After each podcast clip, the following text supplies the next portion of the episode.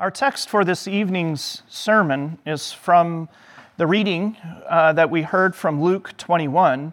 Jesus says, But watch yourselves, lest your hearts be weighed down with dissipation and drunkenness and cares of this life, and that day come upon you suddenly like a trap. For it will come upon all who dwell on the face of the whole earth. But stay awake at all times praying that you may have strength to escape all these things that are going to take place and to stand before the Son of Man. God's grace, mercy, and peace be unto you from God our Father, from our Lord and Savior, Jesus Christ. Amen. Stay awake, Jesus says. And today we are taught that in Jesus Christ, by having faith in Him, we are awake and spiritually ready for his return at any day. So stay awake. Jesus instructs us today in this reading to stay awake, to keep watch. Many times, sleep is what we want. We physically get tired, mentally and physically. We're worn out. Many times after a long day, the only thing that sounds good is to lay down and sleep. But of course, Jesus is not talking about that kind of sleep tonight, but a spiritual sleep. What are the things, then, we ask, that lead to spiritual sleep? What are the things that lull us into a spiritual sleep, a spiritual laziness? Jesus says, Stay awake, stay faithful, beware of a spiritual falling asleep in Jesus' lesson today, he speaks of two extreme things to be on the lookout for. Jesus says to be on the lookout for being your hearts weighed down with dissipation and drunkenness and the cares of this life. So, what is dissipation and drunkenness? And what are the cares of this life that we need to be on the lookout for that we don't fall asleep? Well, it, with regular sleep, there are some things that help us stay awake. Being a college student, I remember how good a friend I had in good old caffeine. Favorite of many college students, or even then when I would go work at FedEx in the third shift, caffeine was a common friend on those nights. I would try to stay awake. Staying awake can also be a challenge mentally. Watching a fast paced action movie right before bed gets the mind going, the adrenaline pumping, and you just can't go to sleep. Your mind is activated. There are ways to stay awake with our bodies and our minds, to fight the physical and mental need for our bodies to sleep. But Jesus says there's a sleep that you need to fight against even when you're tired. The sleep that doesn't threaten your body, now anyway. A sleep that doesn't bother you mentally, for now anyway. But a sleep that is spiritual, a sleep that can seem sometimes what you really need. But in reality, this sleep is very dangerous. The warning that Jesus first gives is to be wary of dissipation and drunkenness. Now, being the college student with caffeine in one hand and coffee in the other, I never learned what dissipation was. So I was kind of curious what does Jesus mean by dissipation and drunkenness? It's an odd word combination in the New Testament. It doesn't, this is the only place it happens. But in Greek, it's literally Beware that you're not drunken with drunkenness. So it is what it sounds like. Don't get drunk. Drunkenness from drinking too much alcohol or drugs. Dissipation is when you lose control of your faculties. And if you remember, the fruit, one of the fruits of the Holy Spirit is self control. So you can see why drunkenness is such a spiritual danger. It's because it works directly against that fruit of the Holy Spirit of self control. This understanding of dissipation and drunkenness is at least what Jesus means. Being drunk is sinful. Drinking alcohol, wine, or beer in excess when it prevents you from fulfilling your vocation, your vocation of being a wife or a husband, or taking care of your kids, or being able to function at work. Even just being able to deal with life if you turn to the bottle when life gets difficult. This is the most basic understanding of this warning drunkenness. Historically, during Advent, the church fasts. One of the things that the church historically fasts from during Advent is alcohol. Because it's a reminder of this reading from Luke 21 when Jesus gave such a stern warning. You don't want to be drunk when Jesus returns. How embarrassing and even detrimental to your eternal well being that would be. Fasting is a spiritual discipline that Jesus says helps you stay awake. Fasting is a spiritual discipline that fights against drunkenness or taking things into your body in excess. Fasting is an intentional holding back. Some people completely avoid alcohol during Advent as a reminder of staying awake. People also during Advent will fast from rich foods until Christmas Day. Because even now, our world is already gorging itself on celebrations and rich foods. They're finding comfort and pleasures in the things of this life that in our reading, Jesus said everything's going to be burned away. And so, historically, Christians have avoided big, rich meals during Advent because overeating is a kind of drunkenness. The purpose of fasting is to remind you not to look to food, alcohol, money, leisure. These are not a way to deal with the difficulties of life. There's nothing wrong with the right use of alcohol, wine, and these gifts of God. There's nothing wrong with the right use of, use of these in life. They are a gift of God. But when you find rest in them,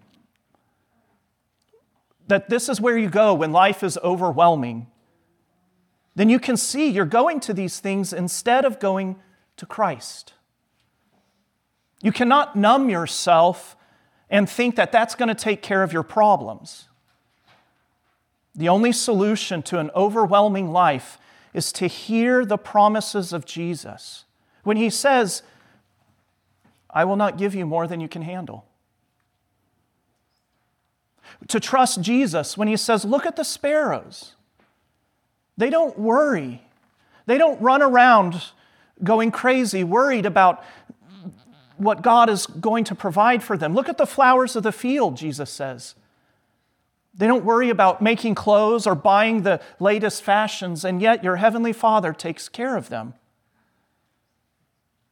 The antidote to when we feel burdened and heavy laden is not to run to the bottle. It's to confess our sins of doubting and hearing Jesus' comforting forgiveness. That in the gospel, when Jesus forgives you your worries and your doubts, He's actually giving you the Holy Spirit to keep you awake. He says, Come to me, you who are weary and heavy laden, and I will give you rest. He doesn't say, I will put you to sleep. So we can even find rest, but yet still be awake. In drunken drunkenness, dissipation and drunkenness, we try to numb ourselves, to forget our problems. But there's also the problem of being too concerned with the cares of this life. That's the second warning that Jesus gives. He says, In drunkenness, you try to forget everything, try to be numb. But Jesus says, Don't don't let your heart be weighed down with the cares of this life. That's almost like the other side of the, the road, the ditch on the other side. Going from trying to numb yourself so you don't care about anything to being too concerned about the things of this life. That instead of numbing ourselves, we worry. Jesus warns, He says, Don't get caught up in the cares of this life. Because what did He say in our reading? Don't, don't weigh your heart down in the cares of this world, because that day will come upon you like a trap. Jesus says the cares of this life, the things we see with our eyes that get our attention, it's like a mousetrap.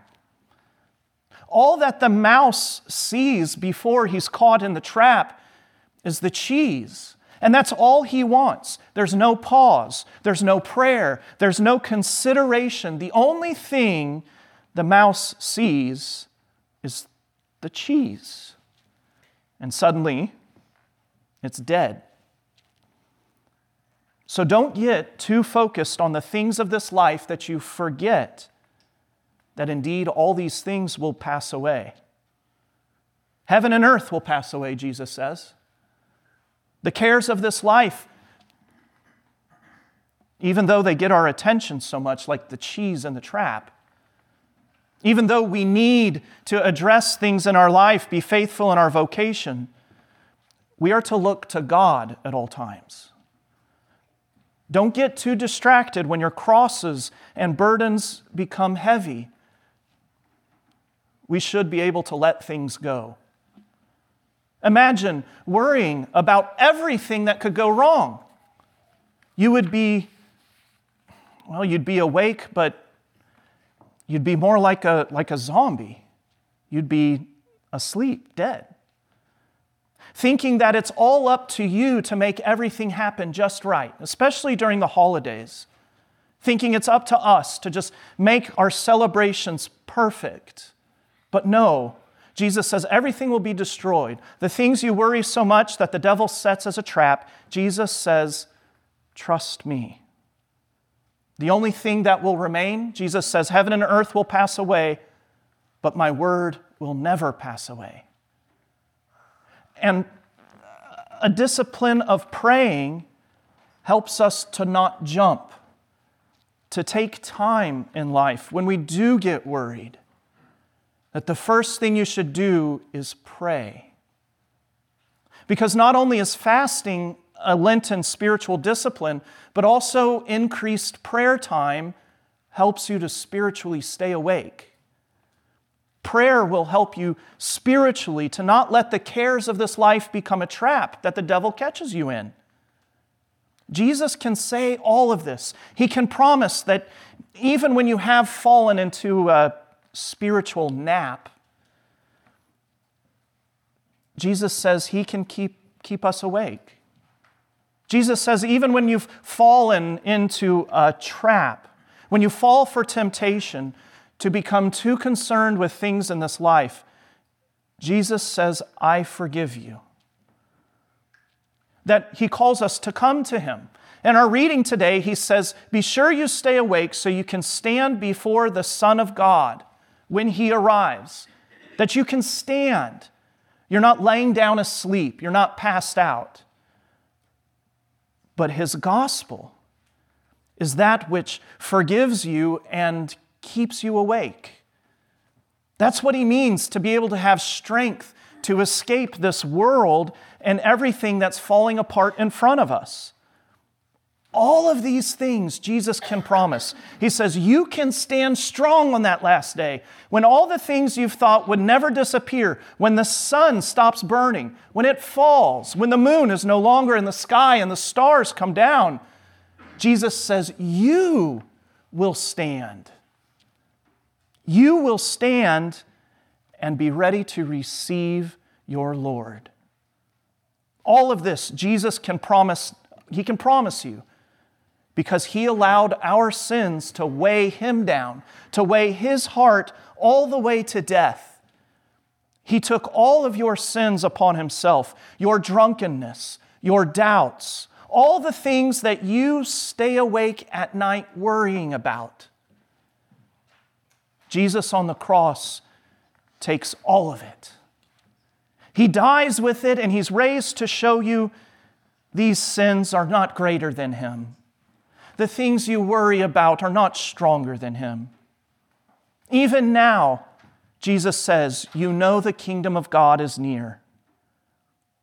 Jesus comes here to meet you, not, not to trap you, but to forgive you, to make sure that you escape all these things that are going to happen, not by your strength, not by your might, but by His Spirit.